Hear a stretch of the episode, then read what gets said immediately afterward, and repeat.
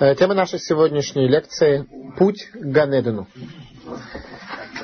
Путь к Ганедену, безусловно, связан с понятием Гиула, освобождения еврейского народа от состояния подчинения, в котором мы находимся, по многим аспектам. Во-первых, тот человек, который является Бен Улам Хаба, в смысле того, что у него есть доля в будущем мире, он и в этом мире живет как Бен Улам Хаба. В этом мире его жизнь складывается совершенно иначе. Не случайно первый вопрос, по которому судится человек в Рошашана, это является ли он Бен Уламаба или нет. Почему? Казалось бы, на первый взгляд, совершенно не нужно принимать решение сейчас, является ли он Бен Уламаба или нет, потому что надо подождать, пока он дойдет добрый час до того возраста, когда предстанет он перед Великим Судом, так, чтобы его можно было начать судить, и тогда уже принять решение, является ли он Бен Уламаба или нет. Ответ простой, что в зависимости от решения, принятого по этому вопросу, вся его судьба на ближайший год складывается, соответственно, а именно, является он Бен Улам Раба или нет. Про Гиула, про освобождение еврейского народа сказано словами пророка, следующие слова, Бейта Хишена. В свое время я ускорю.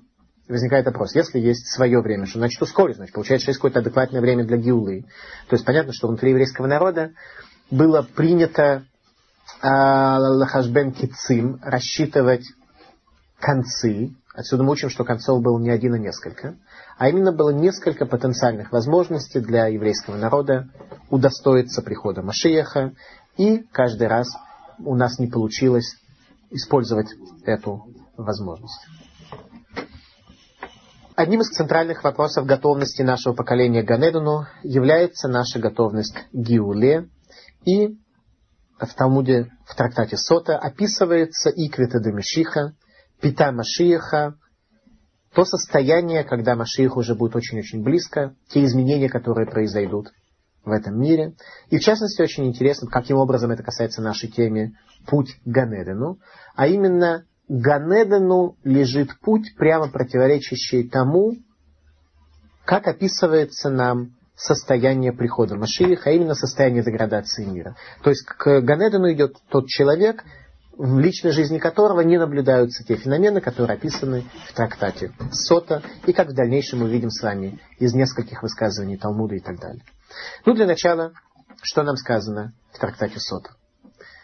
Бейквот Мишиха, в период поступь Машииха, а мы с вами знаем, что мир делится на шесть тысячелетий, первые два тысячелетия, которые были от рождения Адама до рождения Авраама, то есть от появления мира – до рождения Авраама, называются поколения хаоса, после этого два тысячелетия Торы, и после этого два тысячелетия Машииха, когда и есть вот эти кцавим, те периоды, когда Машиих может появиться у еврейского народа.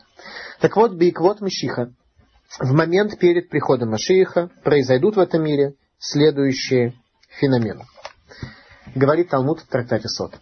Хуцпа язга. Наглость восторжествует – в йокер ямир, и дороговизна будет небывало, небывало поднимется.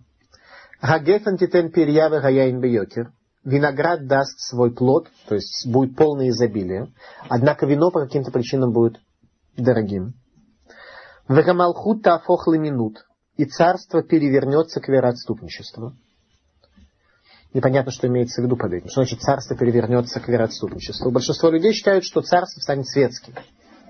Это общая идея. Что если раньше, сто лет тому назад, все руководители государства были религиозными людьми, либо людьми, связанными с церковью, с исламом, я не знаю, с мечетью, когда еще школа не была отделена от мечети, а мечеть от э, государства, то во все те самые периоды царство было религиозным. А тут Малхут Тафохлы минут, царство перевернется к вероотступничеству. На самом деле мы сегодня выучим это место немножко более глубоко, и мы видим, что феномен здесь намного-намного более глубок. А именно не то, что в этом мире будет много наглых, как сказано, хуцпа язга. А именно первый феномен, который в первую очередь однозначно описывает нам период прихода Машииха, это хуцпа язга, наглость, которая восторжествует. Что имеется в виду, что будет много наглых? Нет. То есть наглых будет много, но это само по себе. Произойдет какое-то принципиальное изменение сути наглости. Об этом мы будем говорить чуть дальше. Итак, Гагефен титен перьявы гаяйн бейокер. Виноград даст плод свой, однако вино будет стоить очень дорого. Гамалхут тафох минут. Царство перевернется вероотступничество. Вейн тухеха. Невозможно никого ни в чем убедить. Все все знают. В нашем поколении все все знают, но очень поверхностно.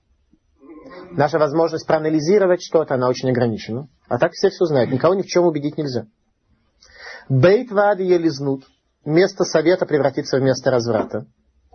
В Галиль Ехарев. И Галилея будет разрушена. Сегодня на севере Галилеи, то есть на вот этой части от а, по линии от а, Акко до Кармеля и к северу живет больше арабов, чем евреев. В Агвулан Ясумы будет пустота на границах. В Анше Агвуль Исавеву Мир Лаир.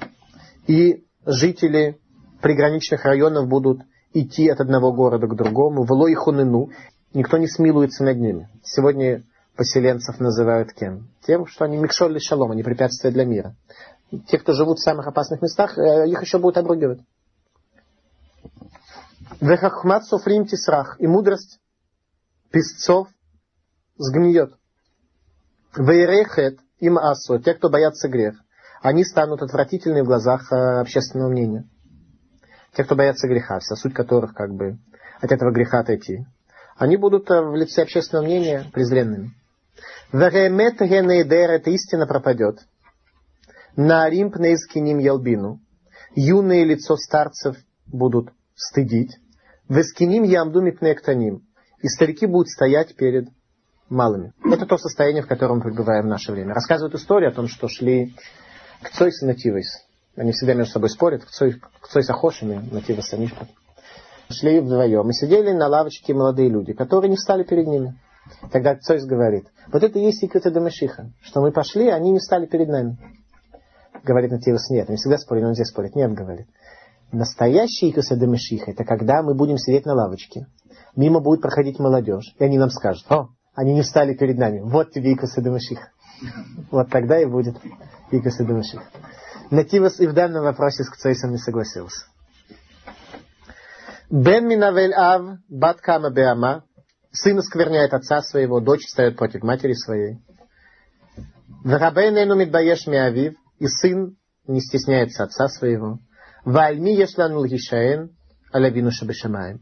И на кого мы можем в такой ситуации положиться? Только на нашего Отца, который в небе.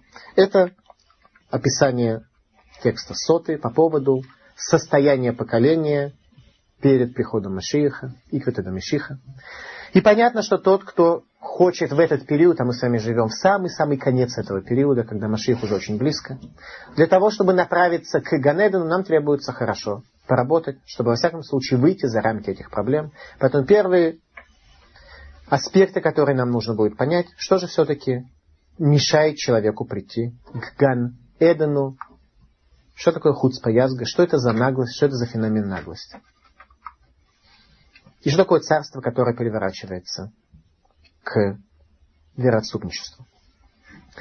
Талмуд утверждает, что два феномена особенно свидетельствуют о деградации поколения и об отдалении поколения от Ганедена. Это Малхут, который на минут, царство, которое переворачивается к вероотступничеству, и наглость, которая торжествует. В Талмуде приводятся истории про то, как Дулей Тура плакали задавая себе вопрос, есть ли у меня доля в будущем мире. Плакали перед смертью, не будучи уверенными в том, что у них есть доля в будущем мире. Сегодня я не видел ни одного человека, который слегка бы соблюдал шаббат и минимально соблюдал кашрут, который не был бы абсолютно, фундаментально уверен в своем unalienable right of the next world, в своем безусловном и безотносительном праве на долю в будущем мире. Сегодня таких людей не видел. Что же происходит? Что это за понятие, что царство переворачивается в вероотступничество? Ведь царство есть внутри каждого из нас. Каждый из нас царь в том социальном поле, в том социальном теле, в котором мы живем. Так у каждого из нас есть наше царство, то есть те люди, с которыми связаны, на которых мы можем оказать какое-то влияние. И мы в них цари. Но если наше царство переворачивается в вероотступничество, то тогда очень сложно оказаться свидетелями каких-то событий, которые бы мы смогли изменить и перевернуть их к духовности. Суть царя заключается в том, чтобы осуществить связь между Творцом и его творением, И само слово царь, мелах, происходит от слова мох, лев, кавет. Мох, интеллект, лев, сердце, кавет, печень. То есть царь должен быть тем, у кого есть мысль, у кого есть интеллект, у кого есть сердце, у кого есть печень, возможность отработать и отделить плохое от хорошего. Еврейский народ всегда жил в условиях царства, всегда у нас были цари. Как написано по поводу Авраама, в Авраам жил в месте, которое называется Эмик Шавеху, Эмик Амелах, как объясняют нам Форшем, объясняют нам комментаторы, что долина Шаве, она является царской долиной. Рамбам свидетельствует, что Машарабейну имел статус царя, и главы каждого поколения имеют статус царя, как сказано, «Ло Есур шевет бе Исраэлю мехуке кад шило», что не будет отсутствовать скипетр в Израиле и законоучитель до прихода в Шило, то есть до прихода Машииха, всегда в еврейском народе будет царь. Мы сейчас живем с вами совершенно в новом периоде, когда того, кто был до сих пор царем в еврейском народе, не стал. Я имею в виду Рашах. В день его смерти весь Израиль был полон листовками, которые были наклеены на всех досках объявлений, где было написано «Срефак дула шер сарафашем» пожар страшный, который сделал Творец. В Йом Шиши, в пятницу предыдущую, в Израиле небо было покрыто тучами, и где-то посреди туч, там, где находилось солнце, была буквально небольшая зона, где не было туч, и солнце там выглядело так, как будто там происходит настоящий пожар. То есть в небе был пожар в день смерти Равшаха, в день похорон Равшаха. У еврейского народа всегда были учителя, у еврейского народа всегда были всегда были главы поколения, которые старались сделать так, чтобы каждый внутри себя мог построить царство, которое в конце концов приведет его к Ган Эдену. Э, что же означает высказывание, что хуцпа язга в малхута фохлы минут? Наглость восторжествует, и царство перевернется к вероотступничеству. Связаны ли эти два понятия между собой, или они два разных несвязанных феномена, которые описывают так или иначе состояние этого мира? Сангидрин связывает нам понятие наглости с понятием царства, говоря, что хуцпа, наглость, это малхута блотага. Это царство без короны. То есть та, то царство, которое перевернется к вероотступничеству, оказывается хуцпа наглость, это тоже царство. Только это царство без короны. Давайте попытаемся понять, какую же корону нужно иметь и каким наглым не быть для того, чтобы продвинуться к Ганедону. Что значит Малхут Тафох минут? Царство перевернется к вероотступничеству. Ежели мы говорим, что для того, чтобы предмет полностью перевернулся, то не имеется в виду, что в нем будет какое-то изменение, будет много вероотступников царства. Для того, чтобы предмет изменился, перевернулся, необходимо, чтобы была осуществлена полная пропажа старой формы и возникновение какой-то принципиально другой формы.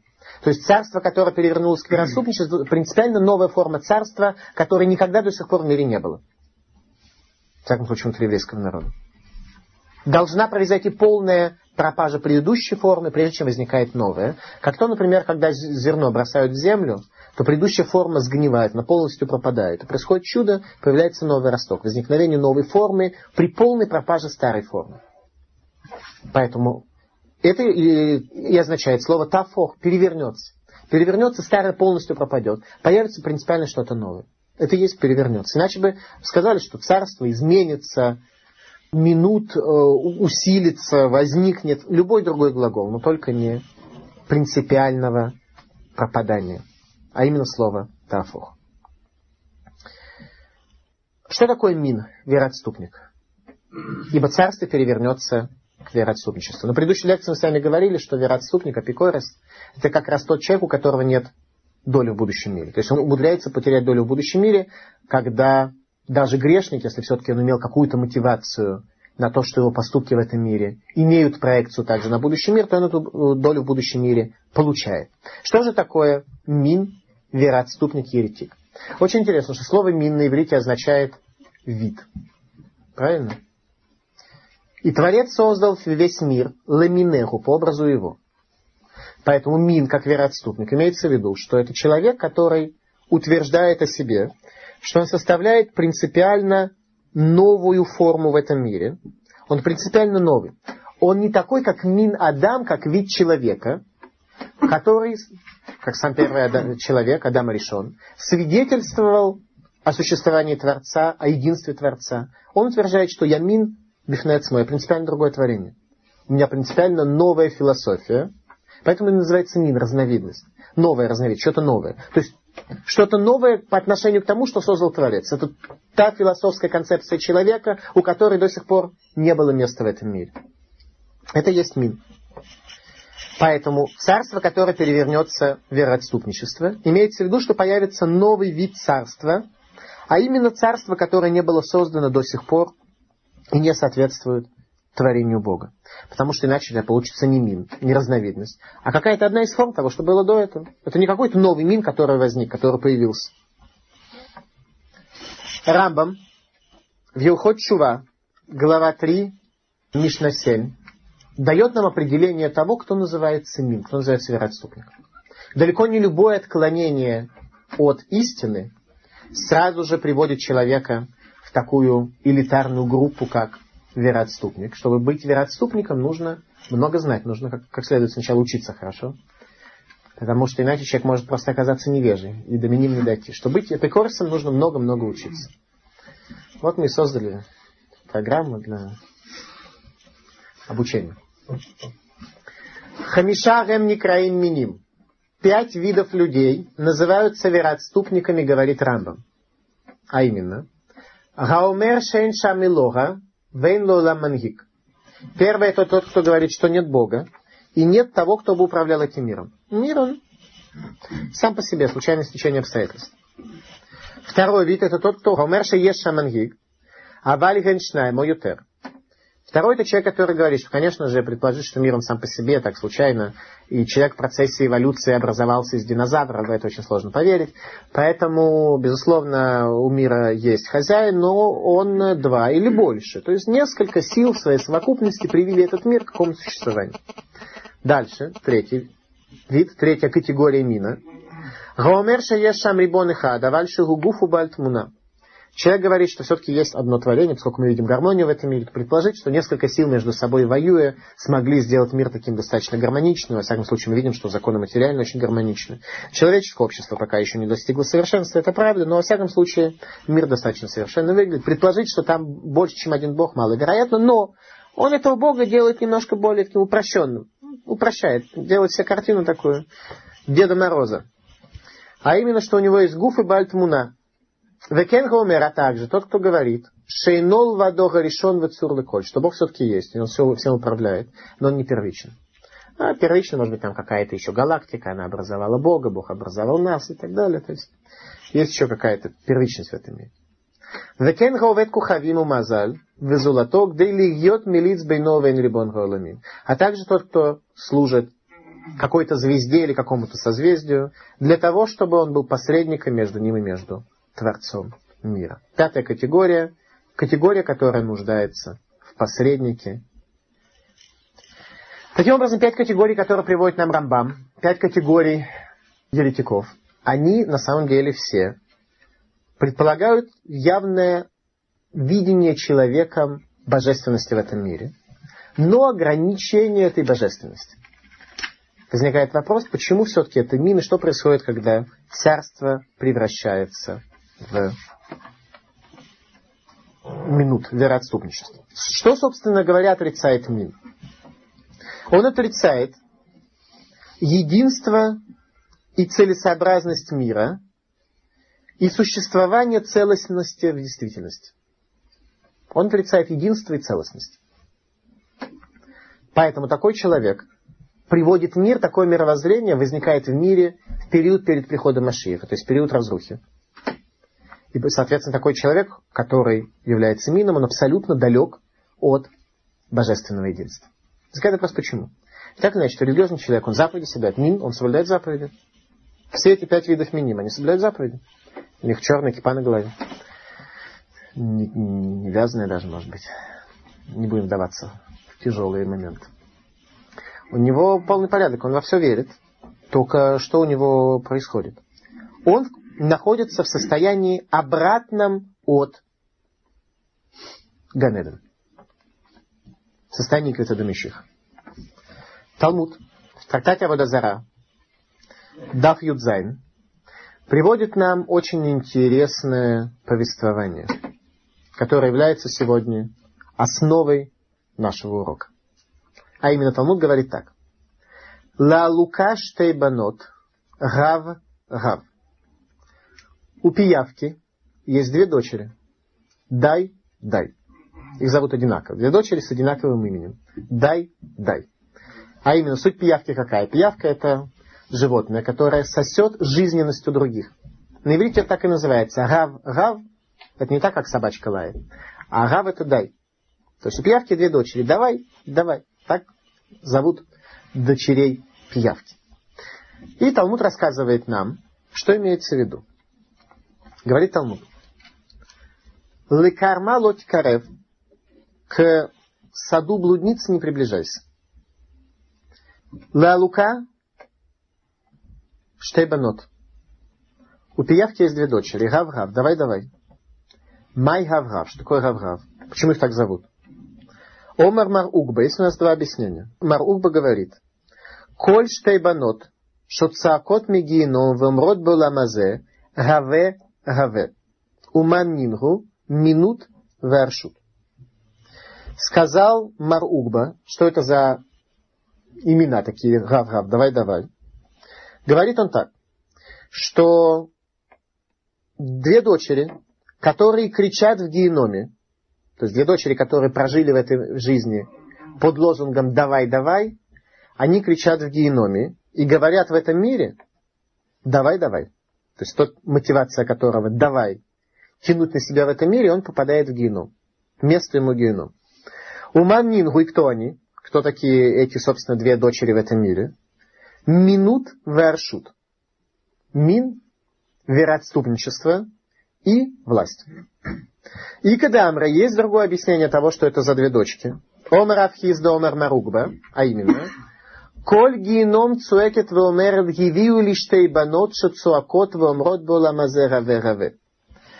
Есть вторая точка зрения. Говорит Равхиз от имени Маругбы, что, коль, что голос в геноме кричит и призывает, принесите мне этих двух дочерей, которые кричат и провозглашают в этом мире давай, давай. Две точки зрения Талмуда. Еще раз, первая точка зрения о том, что эти две дочки, когда они жарятся и палятся в геноме, они сильно страдают и кричат. А вторая точка зрения, что это геном, пока эти две дочери живут в этом мире, геном о них плачет и с нестерпением говорит, давайте же мне их наконец, когда же наконец вы мне их дадите. Геном о них плачет, попросту говоря по-русски. Может оказаться, что человек живет в этом мире. По своей ориентации относится к пиявке. И он уверен, что у него есть доля в будущем мире, потому что он ест кошерную пищу. И шаббат соблюдает. А по нему геном плачет и говорит, давайте же мне его наконец. Это очень важно. Знать, куда идти. К Ганедану. Чтобы случайно не оказаться не там, куда стремишься. В чем идея раб? Что такое раб? Наполни меня. Давай означает наполни меня. В этом что-то есть, а именно человек является самым незавершенным творением на свете. Человеку меньше всего есть так, чтобы он чувствовал себя самодостаточным. И человеку больше всего на свете нужно себя восполнить. Любое животное, оно хорошо адаптировано к жизни. У него есть э, своя шкура, есть э, легкая возможность найти себе берлогу, легкая возможность решить э, свой брачный вопрос, и все остальные вопросы он решает очень просто. Человек, он очень утонченный, у него сложная душа, сложная система взаимоотношений между его духовными структурами, духовными функциями. Поэтому, чтобы человек пришел в состояние гармоничного пребывания, ему нужно таки действительно очень многим себя восполнить, многими знаниями, хорошей женой себя восполнить хорошей работы, адекватным местом учебы, своим учителем себя нужно восполнить, своим ученикам. И тогда человек нужно себя очень-очень многим восполнить для того, чтобы быть состоянием гармоничным. Поэтому люди видят, что им всего не хватает. Дети, они особенно беспомощны. И люди ориентированы на то, чтобы брать. А, конечно, как брать? Конечно, наши, наши любящие учителя и родители научили, что брать нужно культурно. А, нужно давать, родине немножко давать, и ближним, и не идти по трупам, и так далее. Но, тем не менее, центральная идея это бери себе ну, конечно, так, чтобы в этом не было элемента позора. Когда возникает элемент позора, тогда, когда ты берешь, ступая по трупам, то есть уничтожая других, тогда есть элемент позора. Нас учат без позора. Бери себе, тогда будет нормально, тогда будет все хорошо. В механике силы можно приложить двумя способами. Предмет можно либо тянуть на себя, либо толкать от себя. В этом и заключается корень веры и вероотступничества. То есть у нас сегодня будет еврейская механика. А именно, Вера в Творца, вера в целесообразность призывает нас толкать мир к его совершенству. Это и есть суть. Тикуна улам, исправление нашего мира. Наша задача исправить этот мир, сделать его более совершенным. То есть толкать его к совершенству. Не тащить его на себе, а толкать его к совершенству. В этом смысл всех заповедей. Исполняя заповеди, мы будем обладать способностью сделать этот мир более совершенным, более тонким, более духовным. И сделать так, чтобы людям в этом мире было лучше.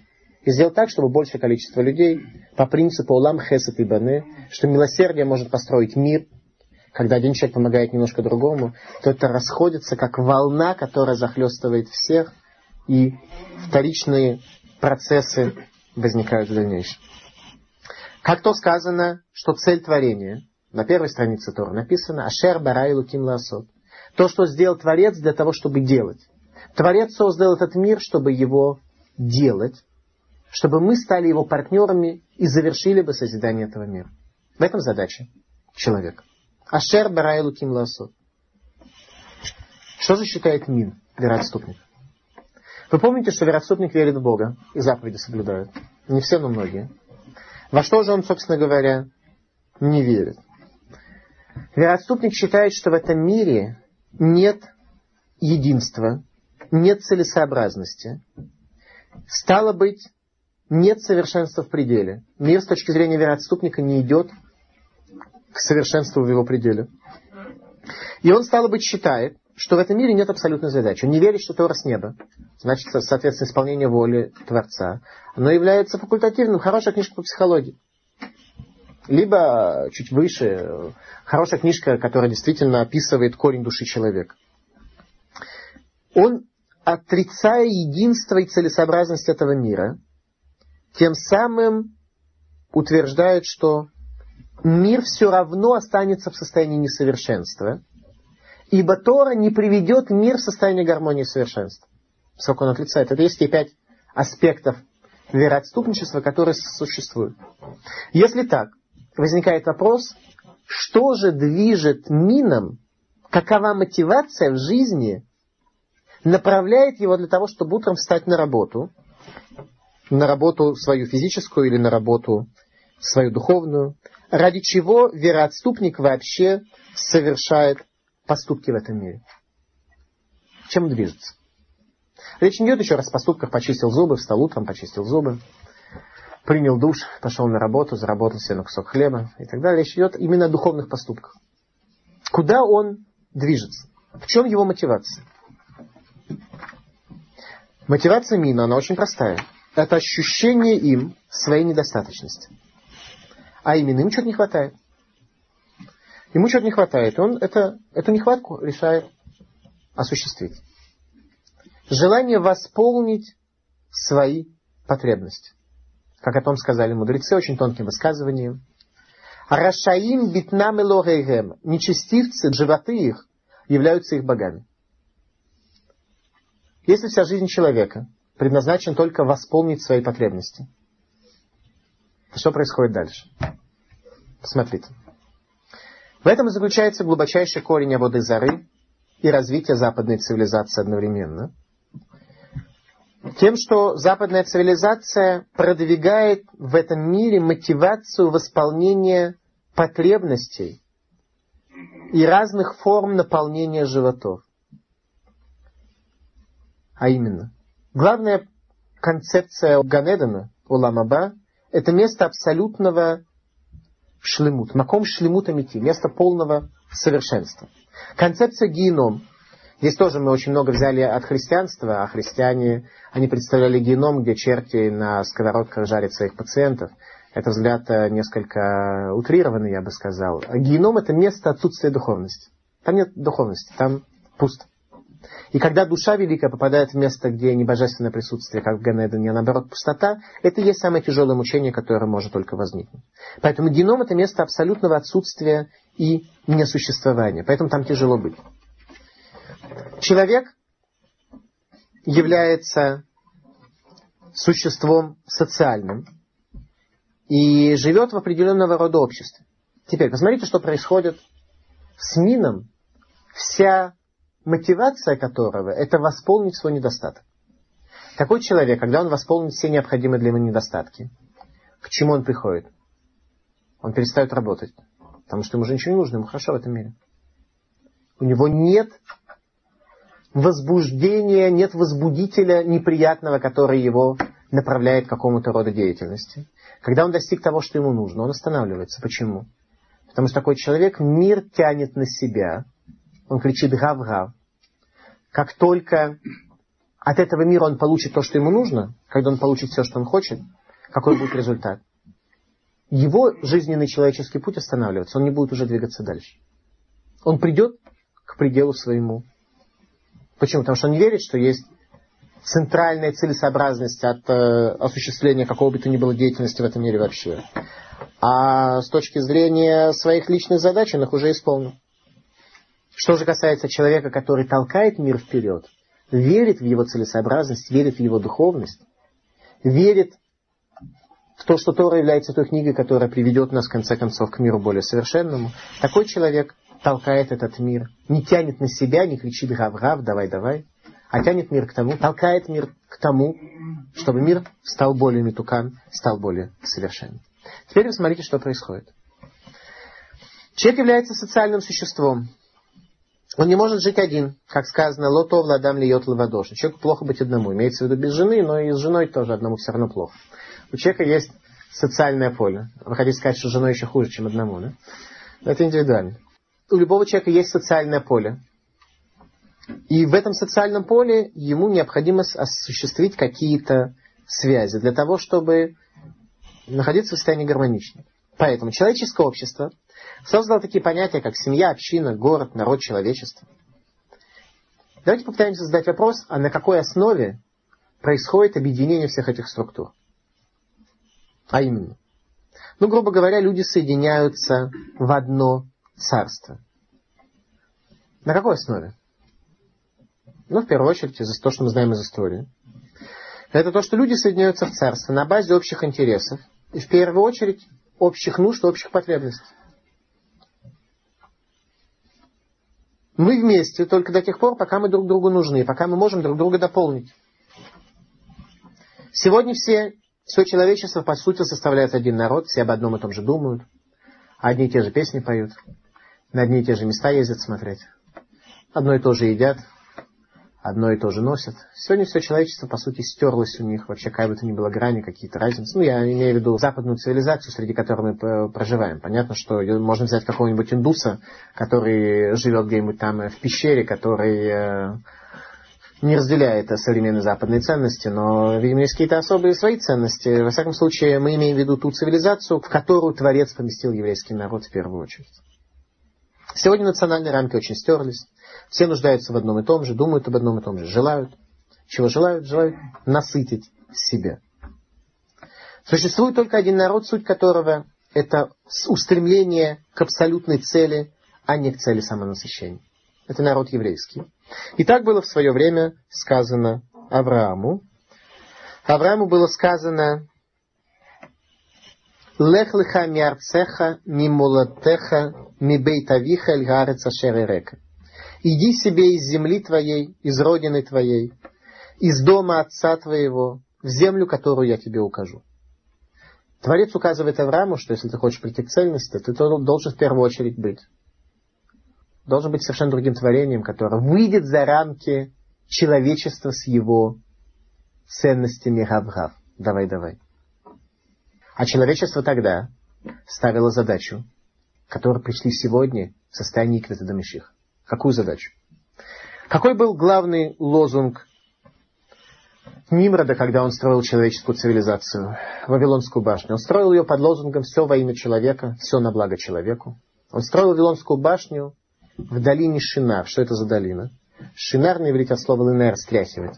Они пришли в Ирак, увидели, что там много нефти. Причем настолько много, что там даже кости человеческие, жертв потопа, они не превратились полностью в нефть. Они там находились в прямом... Они пришли к такому заключению. Раз там есть кости, значит Бог, по всей видимости, над этой землей более слаб, чем в остальном мире. Поэтому давайте именно здесь будем строить башню. В чем идея? Ведь и башню нужно строить, если задача абсолютно прийти как, как можно выше на небо, то башню нужно построить на горе. Они начали строить ее в долине. Почему в долине? Они увидели, что в этом месте рука Творца слабее, чем в других местах. И решили построить, построить человеческое общество под лозунгом «все во имя человека, все на благо человека». Был только один Авраам, который не согласен был. Что о нем говорил царь Немрод? Он говорил «предазу акараи». Этот мул, он бесплодный. Он имел в виду Авраама Вин. Этот мул тот человек, который толкает куда-то этот мир, он бесплодный, у него детей не будет никогда. Он не сможет породить толдотейком кюцеберем. Те творения, тех детей, которые аналогичны ему, он породить не сможет. Он сам по себе умрет. А мы мир таки продвинем дальше. К решению своих муниципальных задач. Говорит э, Творец Авраама, выйди за пределы этого, ибо твоя задача в царстве совершенно другая. Полный выход за рамки Родины и всех человеческих структур – и объединение людей на принципе общих интересов и нужд. Я был шокирован в детстве, в первом классе, когда в букваре мы прочли о том, что первое слово, которое произносит э, младенец, это «Родина». С этого момента я стал антисоветчиком. По причине того, я сразу же поднял антисоветский этот самый бунт в классе. Сказал, что, во-первых, мы фактически знаем, что это не так. Что ребенок там мама произносит вначале обычно. Ну уж никто не Родина до первого класса об этом вообще никто не слышал. А во-вторых, как бы, то есть фактически неправильно, идеологически неправильно. Что мне сказала учительница, что вот когда я вырасту, я познакомлюсь э, немножко больше с марксистско-ленинским учением, то тогда я смогу э, более ясно понять, что это правда, пока это тон. С тех пор я стал антисоветчиком, и так до настоящего момента им э, остаюсь быть в каком-то виде. Во всяком случае, человечество, зачем все это было нужно? Что мы организованы вместе, пока мы вместе мы сила, мы сможем друг друга лучшим образом, лучшим образом обеспечить и помочь друг другу. Царство, то есть понятие Родина, оно объединяет людей только настолько, насколько они нуждаются друг в друге. Это ли Лука Штейбанот? Гав-гав, давай-давай. А именно, каждый человек, который живет в царстве. Царство имеет смысл лишь настолько, насколько каждый из них – будет в состоянии другого, другому помогать его существованию. Минут вероотступничества, суть которого отсутствие видения целесообразности, он утверждает, что единственная мотивация, которая у нас возможна, это мотивация восполнения всех своих нужд и потребностей. Раз в этом мире ничего принципиально тонкого я сделать не могу, стало бы ради чего жить в этом мире? Чтобы счастливым. Восполнять все, что мне нужно для моего счастья. По этому принципу построены все государства, кроме еврейского. Малхут объединяет и распределяет восполнение нужд своих граждан. Еврейское царство всегда было построено на совершенно обратных ценностях, на ценностях других. Как сказал Исаия по поводу Авраама, первого царя, мы приводили с вами цитату, Вегу гар бэмикшаве гуэмик амелах, он живет в Эмикшаве, который является царской долиной. Исайя приводит по поводу Авраама высказывание «Ки эхад каратив, ибо одним назвал я тебя». Ты тот один, кто выходит за рамки ценностей других народов.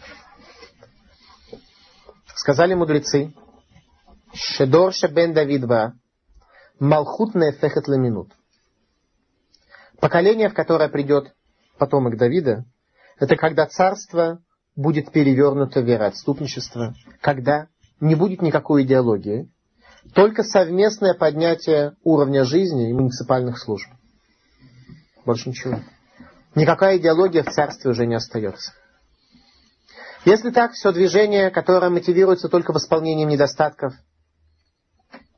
завершается, то жизнь останавливается, достигнув своего результата, и мир, мир идет к своему концу. Наследие такого человека геном, место абсолютного отсутствия. Это того отсутствия, к которому приходит человек, когда он восполняет те недостатки, которые на первый взгляд ему сурово необходимы. Отсюда возникает феномен наглости, хуцпа, в аспекте того, что хуцпа это малхута блотага, это царство без короны. Ну, что такое царство? Царство это те структуры, в которых живет человек. Без короны это свидетельство отсутствия, самое главное, почета. Ибо царская корона, она свидетельствует о почете. Хуцпа Малхута Блотага, а именно изменение формы царства, так что почета и славу этого царства уже нет. В чем же основа наглости? В чем психологическое объяснение наглости? Что такое наглость? Как, как вообще возникает наглость у человека? Дело в том, что человек, который ведет себя по-наглому, он как бы помещает себя в чужое пространство и требует восполнения своих желаний и недостатков, своих нужд, без малейших на то оснований. То есть наглый человек, он помещает себя в чужую зону, и в этой чужой зоне он требует восполнения его нужд, восполнения его недостатков. Ну, не знаю, в Израиле сами распространенная форма наглости, это когда человек едет на машине. Ты едешь за ним, он останавливается, чтобы беседовать со своим приятелем прямо посреди дороги, и ты стоишь и ждешь, пока две машины, которые закрыли полностью дорогу, они между собой поговорят. Какой феномен психологически здесь наблюдался? Человек помещает себя на дорогу, которая по праву в данную секунду времени принадлежит мне, потому что я по ней еду. Он останавливается, он влезает в мою директорию, только для того, чтобы поговорить со своим ближним. Здесь происходит?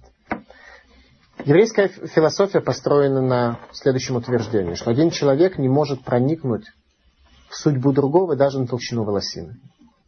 Имеется в виду, что феномен из Мицват Битахон, упование на имя Бога, он предполагает то, что я могу быть абсолютно уверенным, что то, что Творец для меня определил, я получу. Вне зависимости от того, какое сделает старание другой человек, чтобы получить эту часть, которую Творец предуготовил для меня. То же самое происходит здесь. У меня есть дорога, по которой я еду. Человек останавливается, закрывая собой дорогу, но это судья в Бавикаме. Потому что если шли два человека, один из них остановился, второй в него врезался, то второй свободен. Потому что первый мишуне том, что он шина, он изменил. Он изменил правила пользования общественным владением. И он изменил тот принцип, по которому люди пользуются общественным владением. Такой человек будет виноват. То есть тот, кто остановился, он будет виноват. А тот, кто не врезался, будет потур. Будет свободен. Это то, что происходит у нас здесь. Что же такое наглость? Когда возникает наглость? Наглость возникает тогда, когда человек помещает себя в чужое владение, вне, в зависимости от того, что у него нет никакого на это права, и единственное основание его, это утверждение «они хасер», мне не хватает. Мне не хватает. Мне сейчас нужно поговорить с приятелем, а то, что сзади едешь, это твоя личная проблема. Из дома не вовремя выехал. Это твоя личная проблема. Мне сейчас надо поговорить. Что будет дальше, меня абсолютно не интересует. У меня есть только одна мотивация, которой я живу, а не хасер, мне не хватает. Мне нужно восполнить свой недостаток сейчас. А, я таким образом внедряюсь косвенным образом или даже прямым в пространство кого-то другого. Меня это не волнует. То есть у нормального человека есть много разного рода мотиваций в этой жизни. Чувство долга, чувство истины, чувство справедливости интегральной, чувство Разного рода какие-то аспекты, милосердие, главное истины. Что такое истина? Вильнинский Гаон сказал, что если бы он не занимался Торой, то он бы занимался музыкой. Почему? Дело в том, что музыка обладает небывалой гармонией. Эта гармония является частью той гармонии, которая есть в нашем мире. Боламазе. Наш этот мир создан гармонично. И то, когда человек задает кушью, когда дает тыруц, когда он видит, как истина, которая скрывается перед ним, наполняет весь этот мир, то это приводит его, в частности, к небывалому желанию учиться. Ганами лимут, удовольствие от учебы возникает тогда, когда человек раскрывает перед собой какие-то глубины бытия, которые, если раньше для него были в состоянии хаоса, теперь они раскрыты перед ним и стали ему понятны, осязаемы и ясны. И он раскрыл перед собой гармонию мира, вытащив ее из тумана хаоса. Это и есть небывалое удовольствие, которое человек обычно получает от учебы Торы. Поэтому у нас этот мир построен, в общем-то, на Медат один. На аспекте суда. А суд там, где гармония. Истина там, где гармония. Поэтому, когда человек старается жить адекватно, то он должен поместить себя в действительность гармоничную, то есть действительность суда, дин. Он должен пользоваться общественным владением согласно закону. В частности, не останавливаться, когда за тобой кто-то едет, когда ты кому-то мешаешь. Но это тогда, когда у нормального человека есть много мотиваций. И самое главное из них стремление к истине. У наглого человека есть только одна мотивация. Они роце, они хасер. Я хочу, мне не хватает. Мне не хватает чего-то для полного счастья. Я стремлюсь к этому счастью любой ценой. У меня не существует никаких истин, никакой гармонии, которая помешала бы мне для того, чтобы восполнить свои недостатки. А именно, наглый человек, обратите внимание, он, как правило, не считает, что он поступает плохо. Есть промежуточная ситуация, когда человек наглеет, но понимает, что наглеет, но так поступает. Все, он еще видит эту гармонию, он еще видит целесообразность в этом мире. Но все-таки идет по, по пути самонасыщения, по пути пиявки, гав-гав, давай, давай, хотя видит гармонию. Большинство наглых людей, они даже гармонии это вообще не видят. Они не видят в этом мире вообще никакой целесообразности, никакой динамики. Они просто живут грубо, на, ориентируясь на самонаполнение. И об этом сказано, что это Малхута Блутага. Что это царство без короны, это позор. Наглый человек, который живет лозунгом только делать то, что необходимо для моей шкуры, его наследие это позор. Его дело это позор. Он никогда не выходит за рамки своих границ и не движется к гармонии. Именно это происходит в Иквите Дамешиха, когда восторжествует наглость. А именно, что такое Иквите Дамешиха, Пита Машиеха? Пита это самое грубое место, которое все попирает, но она является основой способности человека стоять. То есть устоять человек может, попирая другие ценности. Это и есть тот способ существования Миним в эпоху прихода Машииха. Пита очень хорошо реагирует на щекотку. И вся реклама, если сегодня вы обратите внимание, она на это и ориентирована. Продаются супчики такие в Израиле. Налей, долей кипятка, взболтай, подожди три минуты и получи удовольствие. С ним все ориентировано на получение удовольствия. Вся реклама на Западе, это как ты можешь получить больше удовольствия за меньшие деньги, меньшее время и, главное, меньшее усилие. Когда ты будешь лежать у себя в бане и сможешь получить какое-то удовольствие. Об этом сказано, что аз по ним лагином, бошет по ним лаганеден. Сказано в Перкиавод. Тот, кто нагл лицом своим, то он идет в геном, он идет. А тот, кто бошет по ним, тот, кто стыдлив, он идет в Ганеден. В чем суть стыда? Что это за ощущение, что это за состояние более точно, которое человек получает в момент стыда? То есть противоположность наглости это стыд, правильно? Что это вообще такое за...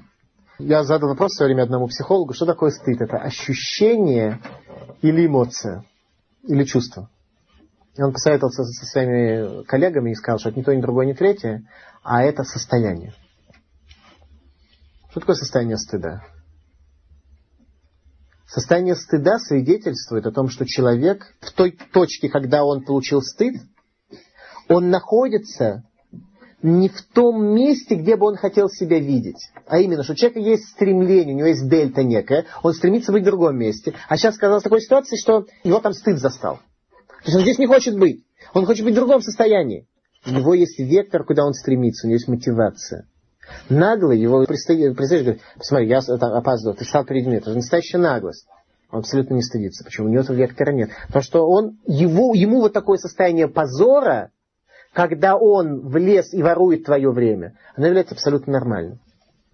Бошет по ним это состояние, обратите внимание, что сказали психологи, это состояние. Это не эмоция, не чувство и не ощущение. Это состояние, свидетельствующее о том, что у тебя есть гармония, ты стремишься куда-то дальше. У тебя есть динамика, ты куда-то стремишься. Хуцпа говорит, что у тебя нет никаких духовных стремлений. Ты остался на том месте, на котором ты стоишь, ты больше никуда не стремишься. Так вот, битва Демашиха, хуцпа язга. Приход Машиха, наглость восторжествует, она получает небывалую динамику, она приходит в состояние того, что мир превращается в Малхута, Блутага, в царство без короны. И об этом сказано еще раз. Посмотрите, что нам говорит Гмара. Говорит нам Гмара. Герхек миале даркеха зуминут. Гмара в трактате Водозара. Удали от нее пути твои, это минут. Это вероотступничество. Вальти каревель петах бейта, не приближайся к вратам дома ее. Зуаршут, это власть. Вика Дамра, есть те, которые объясняют. Гархек миалея даркеха зу минут варшут. Отдали от нее пути свои. Это минут варшут, власть и вероотступничество. Вальти каревель петах бейта зузона. И не приближайся ко входу в дом ее, это блудница. Лекарма лоти карев, к ее винограднику не приходи, потому что ее виноградник наполнен совершенно другими ценностями, там другие ценности. Что такое зуна? Зуна это то состояние человека, которое намерено только к одному, намеревается только к непостоянству, к переходу от одной формы к другой, к развлечениям. Ла Лукаш Тейбанот, у пиявки две дочери. Рав-Рав, Май Рав-Рав, Омар Маругба, Коль Штейбанот Шоцекет Мегино Вемерет Боламазе Раве Раве. Это голос двух дочерей, которые кричат в геноме а в этом мире они говорили, Раве, Раве, давай, давай, наполняй меня, наполняй. Уман Нингу, кто это такое? Вероотступничество, Иршут и власть. А есть те, которые говорят, что геном плачет по поводу этих двух дочерей. Обратите внимание, что это высказывание в Гмаре сказал Мар Угба. Про Мар Угба, дословный перевод, Угба это э, факел.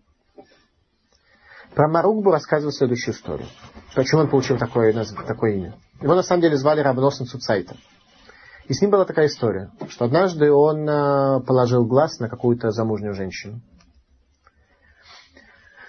И заболел тяжелой болезнью, которая описывается в Талмуде, когда человек э, обречен на смерть, если ему не удастся возможность осуществить э, связь с этой женщиной. И вот однажды случилось так, что эта женщина приходит к Мар Урбе для того, чтобы одолжить у него денег. И он э, предлагает ей совершить э, с ним грех, воспользовавшись ее тяжелым положением. Она соглашается. И тут Мар Угба перебарывает себя, отказывается от этого греха, который был уже открыт, и излечивается от своей болезни. Когда он шел по улице, то над его головой горел факел. Отсюда он получил свое имя Мар Угба. У него горел факел. Что это за факел? Это факел, о котором говорит Талмуд в трактате Нида на 30-м дафе о том, что в утробе матери ребенок находится так, что он собран, голова его между колен, и над головой у него горит факел, и он видит этот мир от края до края. Он видит в этом мире единство. Это то единство, которое может быть непоступательным. Что значит он видит мир от края до края? написано Написано мисуфо от суфо, от конца до конца. Не написано от начала до конца. От начала до конца предполагал бы поступательный метод изучения, как мы с вами сегодня один шаг за другим шагом мы делаем для того, чтобы познакомиться немножко больше и узнать как-то больше и последовательно и так далее. Там ребенок, находящийся, находясь в утробе матери, видит мир от края до края. Он видит всю гармонию. Он видит истину в этом мире, и меньше всего он ориентирован на то, чтобы осуществить гаве, гаве, давай, давай. Суть нашей лекции, которая у нас возникла сегодня, была следующая. У человека есть в этом мире возможность жить двумя ориентациями. Одна из них это ориентация тащить на себе. Эта ориентация может превосходно сочетаться с соблюдением заповедей, с многочасовым ежедневным изучением Торы, с соблюдением всего, что только не существует. Почему? Потому что человек понимает, что такие правила игры. Он живет в этом мире, он побывал на семинаре, ему рассказали, что есть Бог. Он этого Бога ну, принял как э, факт, как некоторые данные. И он э, готов жить вот по таким правилам. Но его личная мотивация, она продолжает быть направлена на себя. Представляете, мне сказали, что есть определенные правила жизни. Потому что надо Бога так слушать. Я буду Бога так слушать, нет никакой проблемы. Но, что касается цели моей мотивации, цель тянуть на себя. Причем тянуть на себя может быть даже культурно. Не деньги тянуть на себя, не даже знания какие-то расписывать по карманам, чтобы можно было прославиться, что вот я там прослушал э, двухгодичный курс программы Нерлелов, поэтому теперь сегодня все знаю уже. А речь идет о том, что человек тянет на себя, может быть, даже очень утонченные вещи, утонченные понятия. Но так или иначе, вся его жизнь сводится к тому, чтобы тянуть на себя. Об этом плачет геном, говоря, давайте, это мой клиент. Это по моей линии, это не Бен Уламова. Это тот, кто так или иначе всегда окажется в состоянии худспа, в состоянии наглости. Это тот, у которого Малхута Блотага. У него царство есть, он может влиять на многих, оказывать влияние на многих. Но у него Малхута Блотага. Короны, царской короны у этого человека нет. Такой человек, посмотря на него, никто не скажет, что это Бен Уламаба, что это Бен Ганеда. У нас есть другая возможность. Это попытаться оторваться от своих узких интересов, попытаться не тянуть мир на себя внутри тех правил, которыми мы живем, а тянуть мир, толкать мир более точно к его совершенству, к его истине, и намереваться, чтобы в этом мире было более тонко, но, может быть, э, у кого-то может возникнуть ощущение, что идея Ламаба, особенно когда мы говорили о том, что проекция каждого поступка человека имеется как Нуламазе, так Нуламаба, то у людей может возникнуть ощущение, что для того, чтобы твоя мотивация именно вот слихот кавана, поэтому твоя кавана должна быть строить Ламаба, поэтому каждую секунду времени человек должен еще раз на тела им сделал, значит, я вот еще один камень, еще один корень в дерево в, в Ганедом я себе поместил. Нет, в такой ситуации, конечно, это будет нехорошо. А, мы просто должны иметь в виду, что то, что мы делаем, оно не сводится к таким более утилитарным социально-экономическим аспектам, а имеет влияние на духовные структуры. И наша задача, конечно, не тянуть на себя, даже пусть в рамках Ганедена, а сделать этот мир более совершенным, более цельным, так, чтобы имя Творца было восхвалено его творениями, чтобы творения смогли быть немножко более счастливы. Спасибо за внимание. Пожалуйста, вопрос.